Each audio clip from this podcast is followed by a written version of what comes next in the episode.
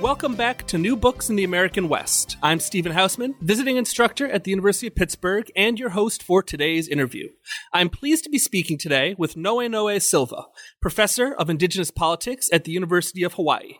Dr. Silva is previously the author of the much lauded Aloha Betrayed Native Hawaiian Resistance to American Colonialism, which came out in 2004. And today, we're discussing her newest book, The Power of the Steel Tipped Pen Reconstructing Native Hawaiian Intellectual History, which came out with Duke University Press just last year. Welcome to the New Books Network, Noenoe. Well, thank you so much, Steve. I appreciate the invitation. I'd like to begin, as we like to do on this podcast, by hearing a little bit about yourself. So, can you tell us about your academic background and about how you became interested in Native Hawaiian history and the history of anti colonialism?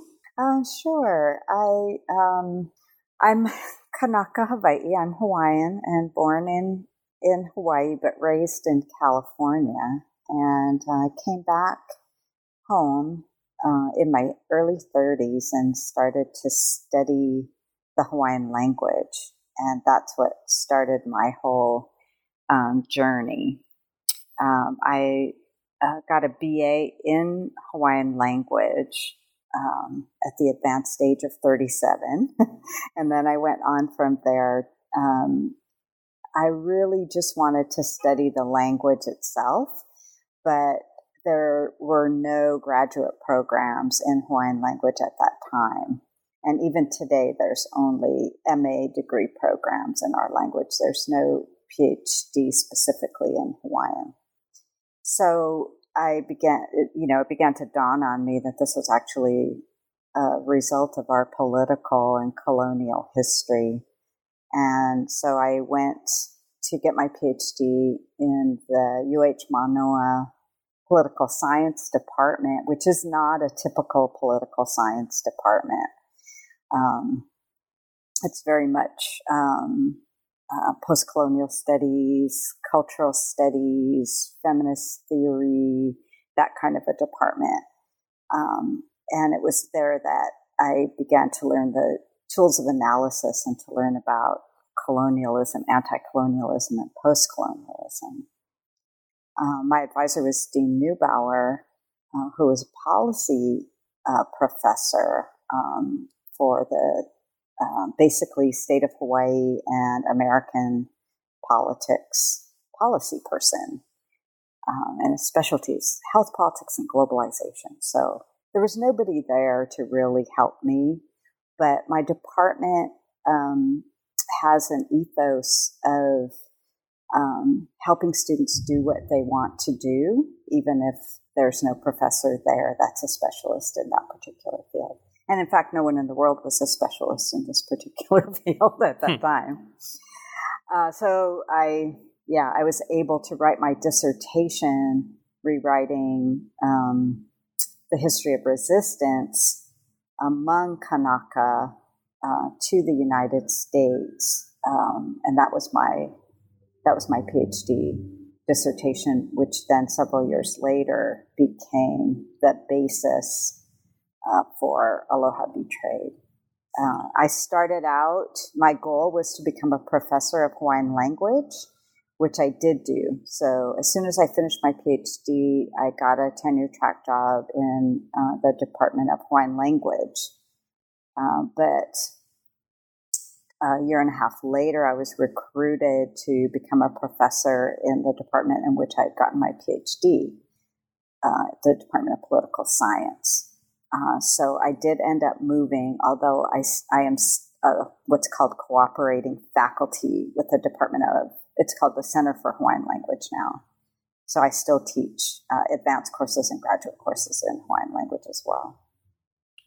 And how did you come to the topic of the book we're talking about today? What got you interested in questions surrounding Hawaiian intellectual history and Native Hawaiian literary culture? Well, I've always been interested in the literature. Um, my, you know, my first love is the language, and literature is, um, you know, uh, one of the fullest expressions of the language of any language mm-hmm. um, in writing. Um, and well, after Aloha Betrayed, um, I thought, well, what is the best thing for me to put my attention to now? What needs to be done? What does our community need to hear? Um, and what can I, as a person who has the kind of training that I have and the fluency in reading Hawaiian, what can, you know, what do people need to know?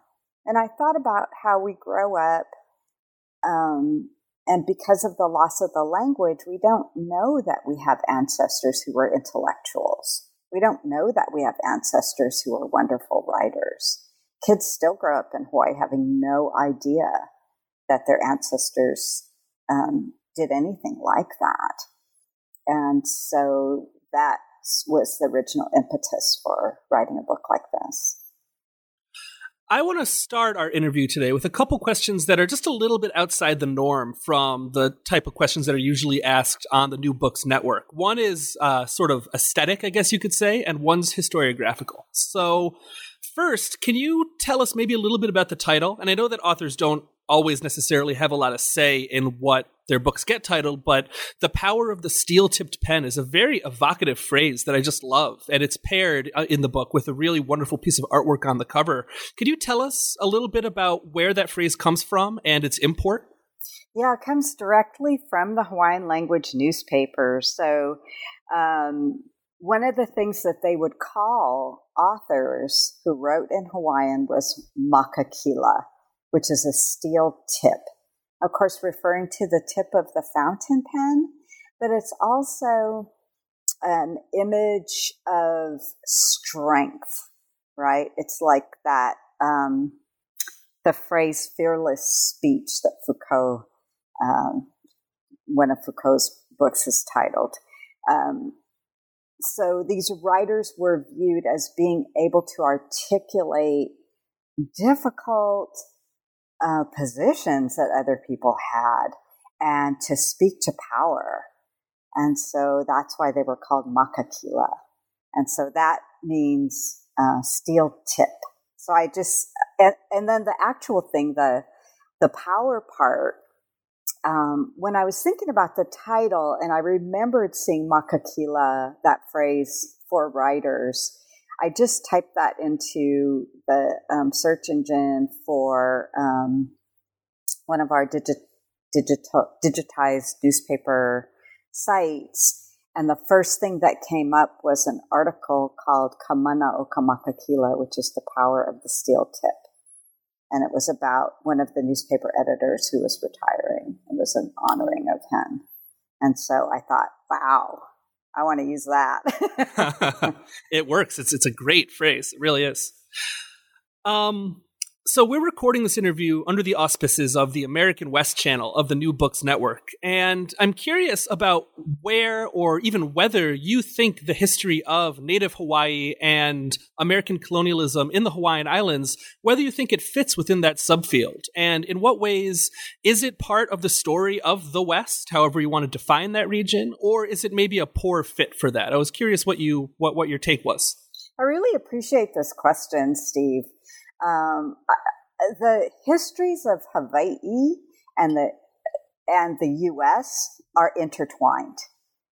But knowing the history of these two places, my particular way of understanding it is that these are two different countries. Mm-hmm. And I actually don't like the history of Hawaii being subsumed under the history of the U.S. I see them as um, you know, in contention and as intertwined in some ways, but not as Hawaii being under the U.S. Even though politically we are under the U.S., we have a very long history, totally independent of the U.S. prior to that. So, um, no, I don't think that Hawaiian history is a subfield of the history of the American West. Well, if it's okay with you, we'll keep recording the interview nonetheless. yes, because it, it's it, um, it's related, right? But I would like to see it on a more equal basis rather than yeah. subsumed. Right. So let's get into the book then. And there are a few terms that are central to the book itself and to the arguments that you make that our listeners might not be familiar with. And I'm wondering if you can explain for us. So, can you explain the concepts of Aina, of kaona, and of Mo'olelo for us? Um, okay, I can try. So, Aina means land, it refers to land. Um, it also uh, the same as in or similar to English. Um, when you say land, you can mean your country, right? Mm-hmm. Um, so it can refer to a country. Um, Aina as the environment um, would include um, the sea and the water, the air, and everything around us. So it's a word that could, well, I'll leave it at that. so mm-hmm. it's yeah. land and the whole world that we live in, in our land. Um, Kaona is a part of how um, language is spoken and written. It's uh, sometimes referred to as the hidden meaning of a poem or a phrase. Uh, in poetry, which is usually chanted or sung, but sometimes written, um, uh, there are several ways that um, any um, a poetry is is meant to be understood. So there's several layers. There's the literal layer, and then there's at least one or two more layers. And one of those layers can be a story that would only be understood by the people in that story or those closest to them. So it's a hidden narrative within a song or a chant uh, or a poem or possibly a story or even a phrase. Uh, it also refers to the metaphorical and figurative uses of language, um, sometimes similar to double entendres, except that they can also be the reverse. In, in English, double entendres kind of refer to, you know, using um, a, a, word or, or a, a metaphor to euphemize some kind of naughty meaning. but sometimes in Hawaiian it's the reverse, which is hilarious. So you have the naughty meaning meaning on top, but it really means something innocent. Um, or anyway, those are value judgments that maybe don't apply. That's a, that's a, um, that's an um, interesting idea, though. yeah. Um, and then mo'olelo is a word that simply means narrative it's a succession of talk. So mo'o is a succession, olelo is talk or speech or language. And so it describes anything, it's our word for history, literature, um, the minutes of a meeting, um, any kind of a narrative. Okay. So you begin the book by making your case for recovering Native Hawaiian intellectual history. Um, can you tell us why so much has been lost and what you hope will come from reconstructing this intellectual tradition? Yes, thank you. What a great question. So the main thing is that here in Hawaii, like many, many other, if not most, uh, native places, um, the colonial um, actors and eventual structure uh, replaced the native language with the colonial language. So in Hawaii, Hawaiian was replaced with English. Um, this started earlier than the formal colonization or the formal taking of our country by the United States. Um, it started as more cultural colonialism with um, American missionaries, business people, um, lawyers, all those different, um, mostly Americans, but some other Europeans too, coming to Hawaii and eventually um, they gained enough power that they were able to insist that uh, things be done in the in the language that they were more comfortable in, and so they you know began influencing the government to do more and more in English and less and less in Hawaiian. And then when they um, snatched our government, then they made a law that all schools must be taught in English and then when the US formally took over, they instituted that law in the Organic Act of 1900 that all schools must be taught in English or the degrees would not be recognized, schools would not get funding, etc. So that was the beginning of how um, we lost our language. And, um, and then generations started growing up unable to speak or read our language or to do so very well. And that was how um, we lost the knowledge. Uh, and the other component of this is education. You know, in the American education system, um, you're not going to be taught um, about Hawaiian literary figures or Hawaiian politicians or any other kind of writer or intellectuals. You're only going to be taught about, you know, Mark Twain and Thomas Jefferson and Ralph Waldo Emerson, all those guys. Mm-hmm. In the book, you focus on, in particular, two Native Hawaiian writers and literary figures and their works, many of which appeared in both Hawaiian and English language newspapers. Can you tell us why newspapers were such critical sites for anti colonial writing and how they can be useful for people who are trying to write against settler colonial archives in the 21st century? I'm sure. Uh, but first of all, there wasn't much um, of these in the English language newspapers. It was uh, almost all of um, Kanepu'u and Poepoe's writings were, were in the Hawaiian language newspaper. Oh, okay. My, my mistake. I'm sorry about that. I, there was occasional things like when English language newspaper actually printed an article of Kanepu'u's, but it was very unusual um, to do so. So, um, well, you know, uh, this is kind of a big question why newspapers? And one is they're kind of cheap, you know, and people aren't um, wealthy. And so um, the newspapers were easier to obtain than books. And also, the publishing houses weren't rich either. And so it was much easier to print a newspaper on a weekly basis than it was to um, compile, edit, and print books. Some of this is speculation on my part, too, though. I haven't actually researched that aspect of it completely.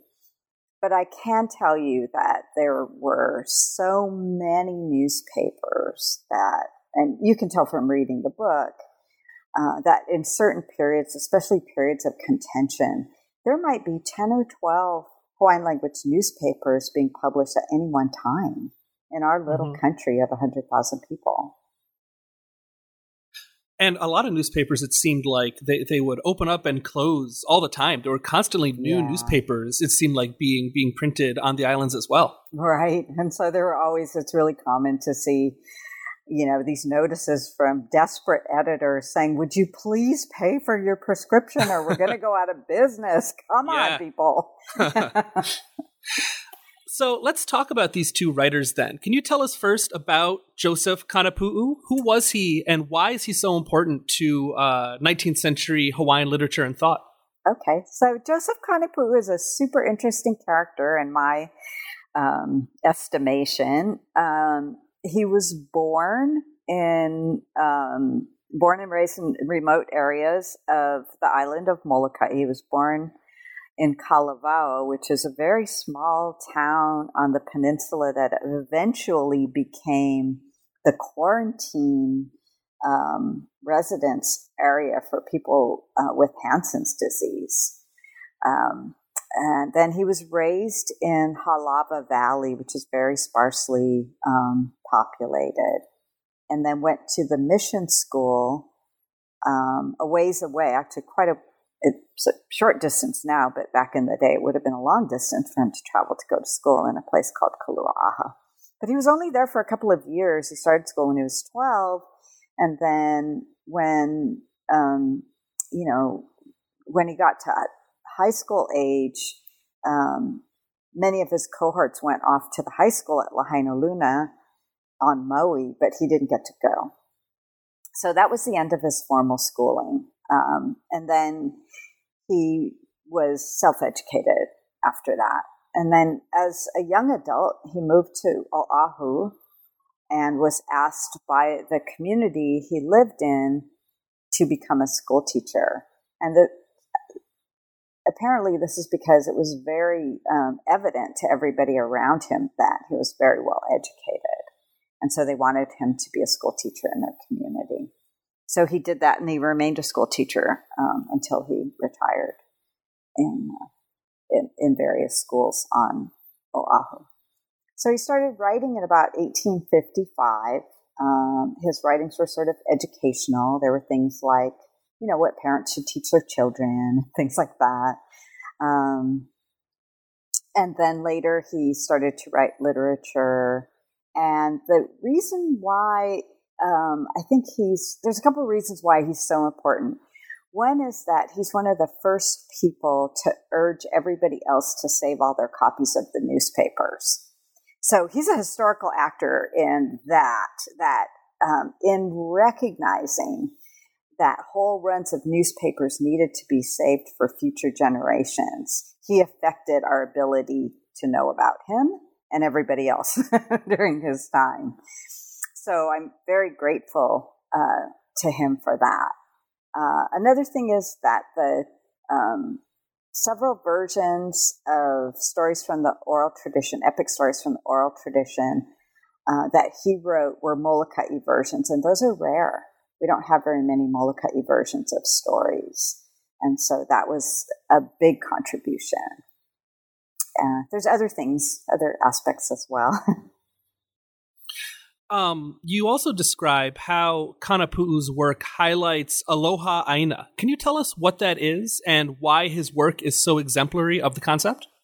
Oh, yes, thanks. Um, aloha aina is um, the words mean um, love of the land, uh, and that is there are many different sort of aspects of that. There's um, our Hawaiians familial relationship with the land and all of the beings, animate or inanimate, human and non human, all of these elements in the land.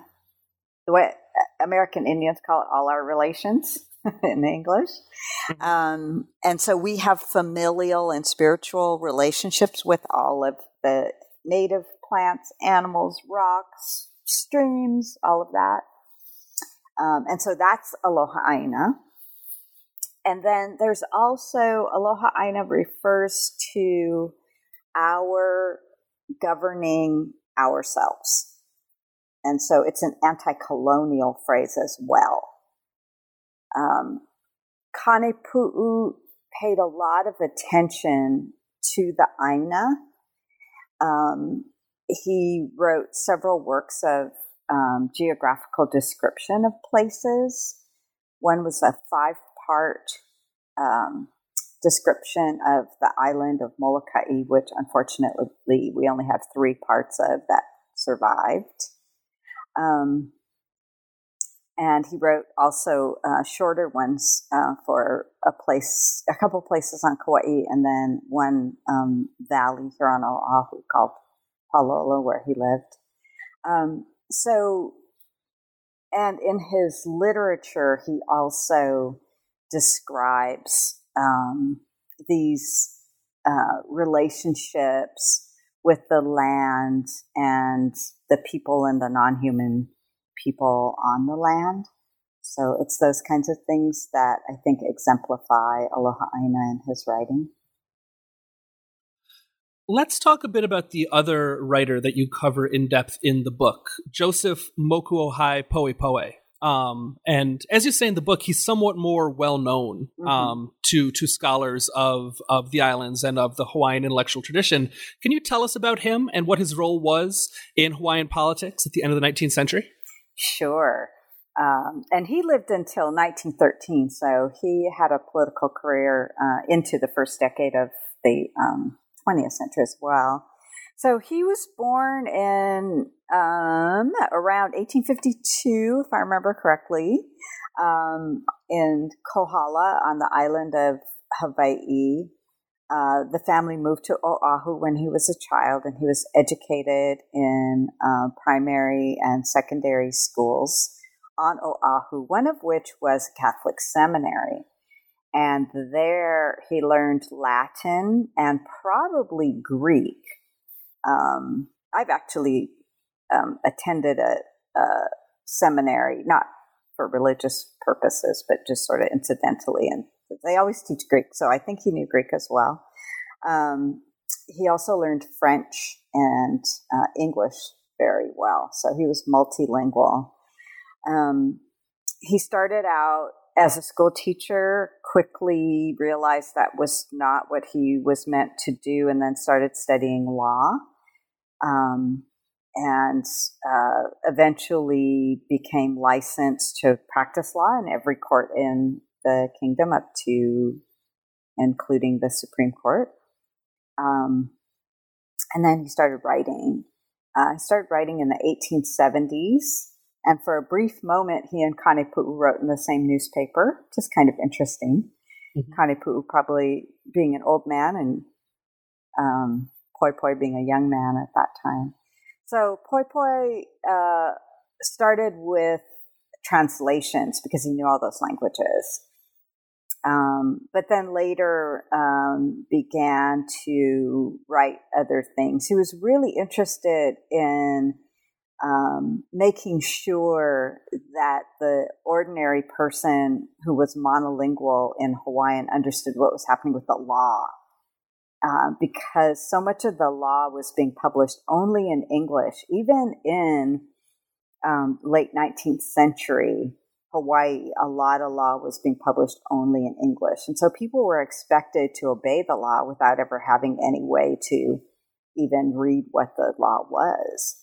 So he took it upon himself to um, translate laws into Hawaiian and to explain them uh, in various writings uh, that he did. And he kept that up until the end of his career.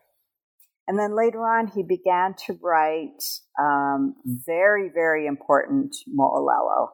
He has a pen name that he used for mo'olelo that were authored from various sources, which, um, you know, he would receive a partial manuscript or a manuscript that needed to be edited and filled in, or he might receive a manuscript on the same story from a couple different people, and then he'd um, weave it into one. And I'm, I'm kind of um, speculating a little bit there on the process.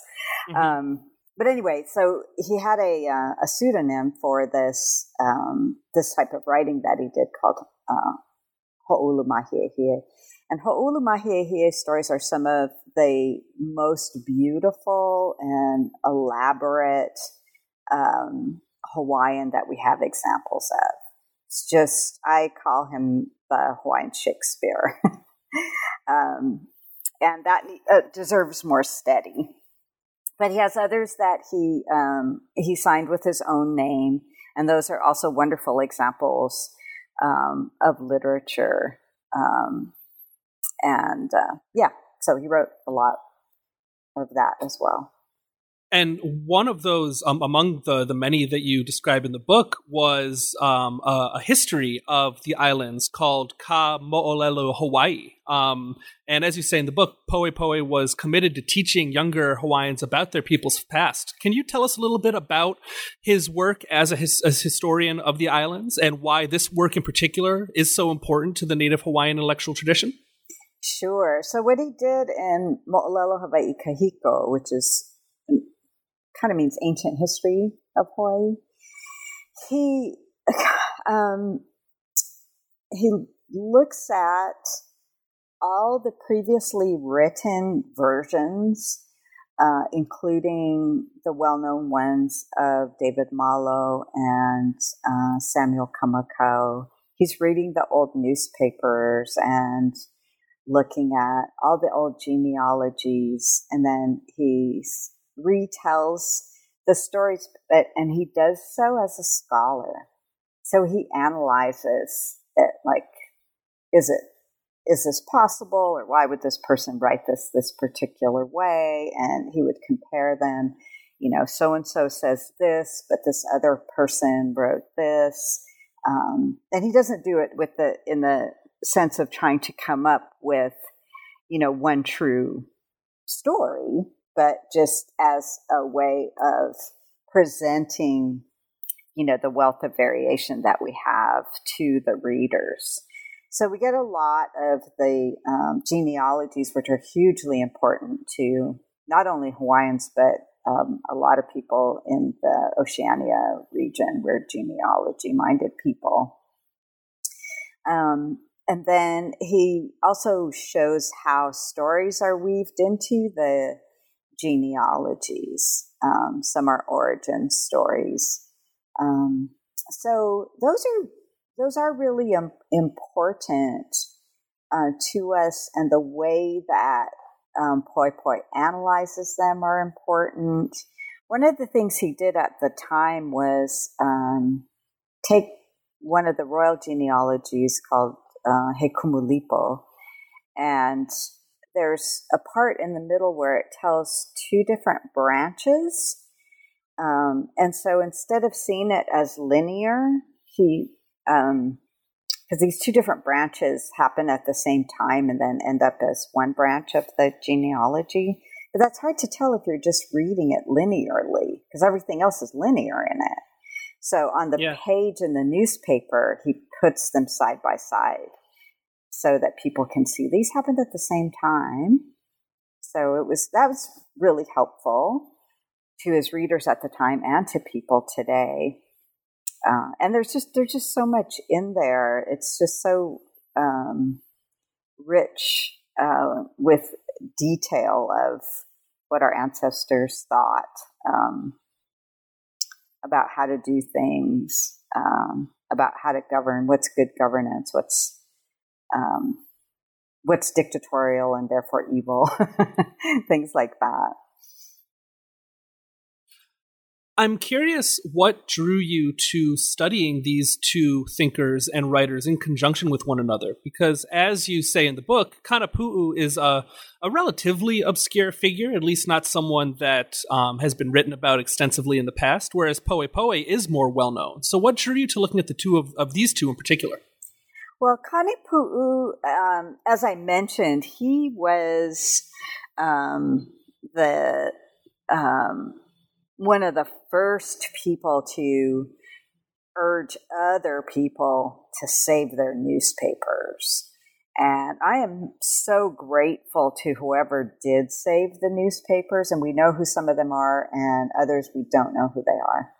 Mm-hmm. Queen Liliuokalani was one of them, and we can see traces of her handwriting on some of the images of the newspapers where when her power of attorney to was published in the Hawaiian language newspaper, she wrote on the paper my power of attorney.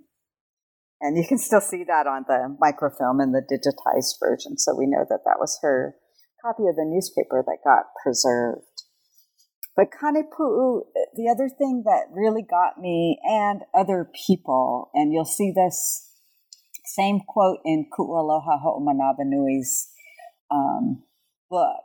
And we, we were undergrads and graduate students together in several um, courses. And in my memory, we came across this together, but in her her memory, she came across it by herself. So I don't know. we have different memories of it. But we both came up with the same quote. So Kanepu'u is um, working on the um, in this publishing group that's publishing the very first Hawaiian language newspaper that's controlled by Hawaiians. And the writers and most of the editors are Hawaiian.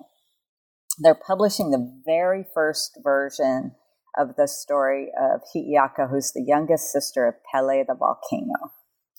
And um, so in this epic, as in, well, more, more in this epic than any other, it's based on a series of chants, these long chants um, some of which are um, hula as well. So apparently, the editors were cutting down some of these chants and not publishing the whole uh, chants because of uh, the space it was taking up in the newspaper. So Kanepu'u wrote this letter to the editor that was published on the front page of the paper that said, um, "You need to publish the, the all of the chants because in the future we're not going to be here."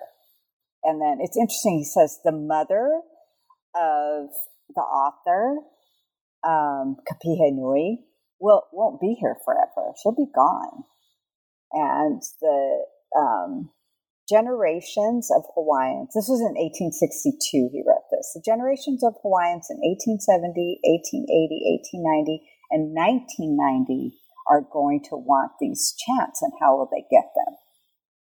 And so it was in the 1990s that Ku'aloha and I read this letter and thought, oh my God, he saw us. he anticipated our need and desire for this literature. Um, and that endeared me to him, you know. And so I started to collect all the different things that he wrote. And as I started reading the different Mo'olelo, I realized people should know uh, who this man was and should read what he wrote. And that's how I chose him. Um, Poi Poi was a different story when I was an undergraduate in my very last course that I ever took, uh, Professor Rubellite Kawena Johnson assigned me to do a biography of Poepoe.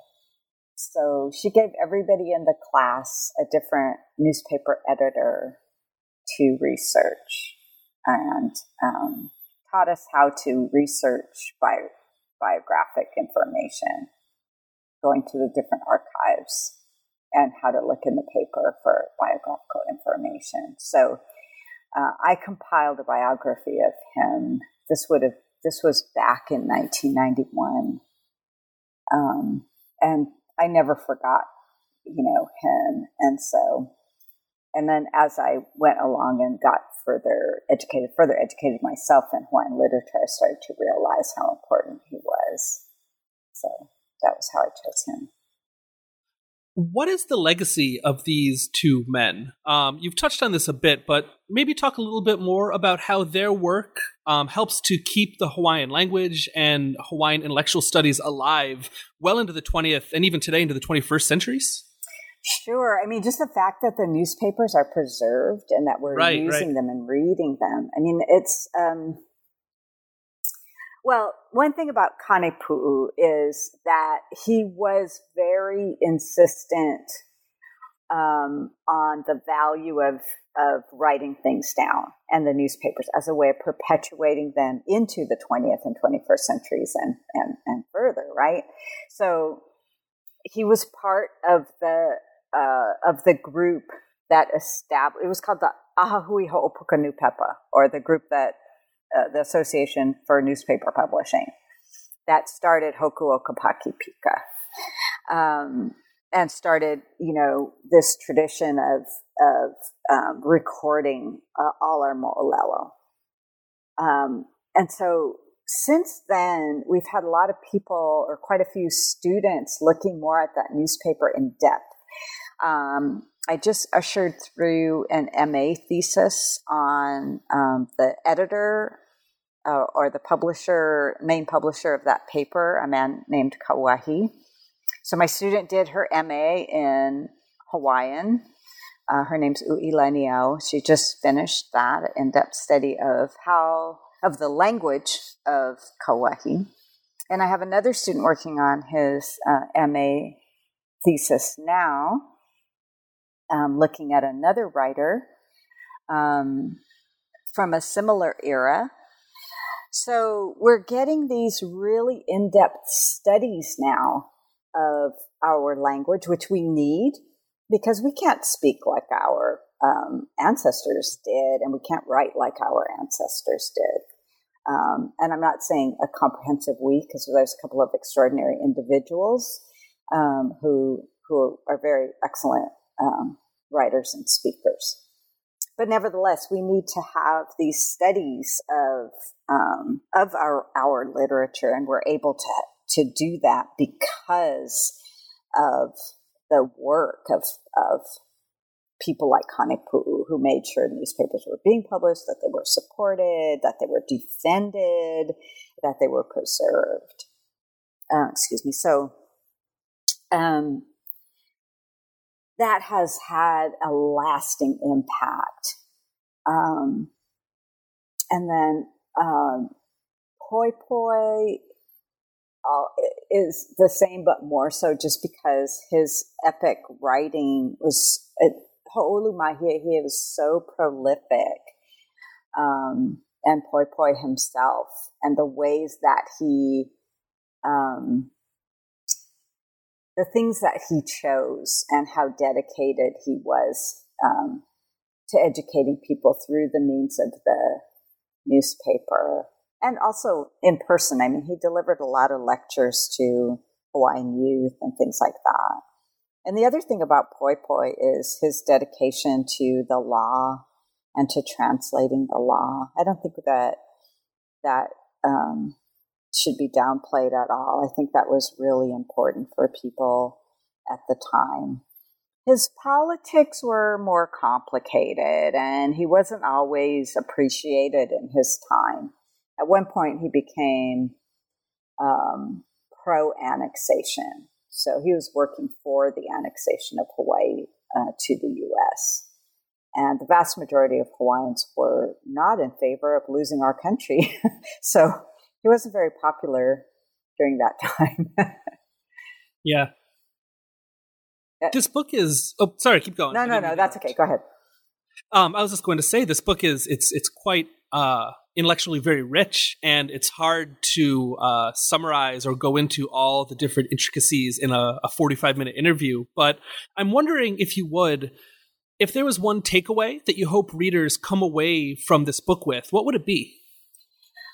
Um, you know, I guess it would be that if if any of us from any native group are to look into our own histories written by our own people, we are going to find uh, evidence of intellectual activity. And one of the things that's happened with Native peoples over the years of colonization is that that has really been taken away from us in the process of colonization you know, and Ngugi wa Thiong'o says, you know, they explode a cultural bomb, you know, to to mentally colonize us, to make us think that nobody in our past accomplished anything of any worth, and then that makes us want to distance ourselves from that past, and that's simply not true.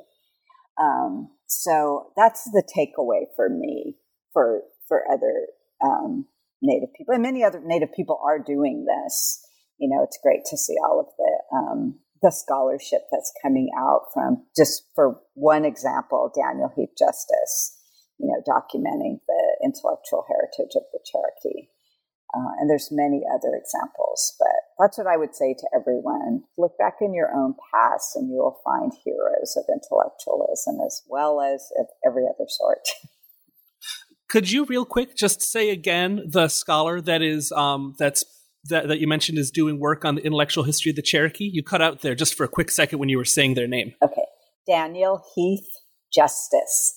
Ah, okay. We had him on the podcast a few months ago, actually. Yes. So that's, that's, yeah. that's a good shout out. Yeah.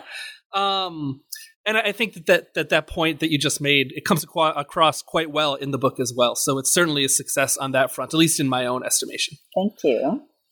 Um, so now that this book has been out for um, a little over a year now at this point, do you have another project in mind? What are you working on next? Right now, I'm finishing an edited volume of Mary Kawena Pukui's lesser known writings um, and unpublished writings and a couple of recordings. And I'm doing that. My co editor is Nanea Armstrong Wassel. So that should be out in about a year and a half um, by uh, Kamehameha Publishing. and then the um, next monograph I'm working on is a history of the Hawaiian language newspapers with a focus on the uh, editors and writers. Excellent. Dr. Noenoe Silva is professor of Indigenous politics at the University of Hawaii, and her new book is The Power of the Steel Tipped Pen Reconstructing Native Hawaiian Intellectual History, which Duke University Press published just in 2017. Thank you so much for joining us today, Noenoe. It was a lot of fun. Mahalo nui, Steve. Aloha.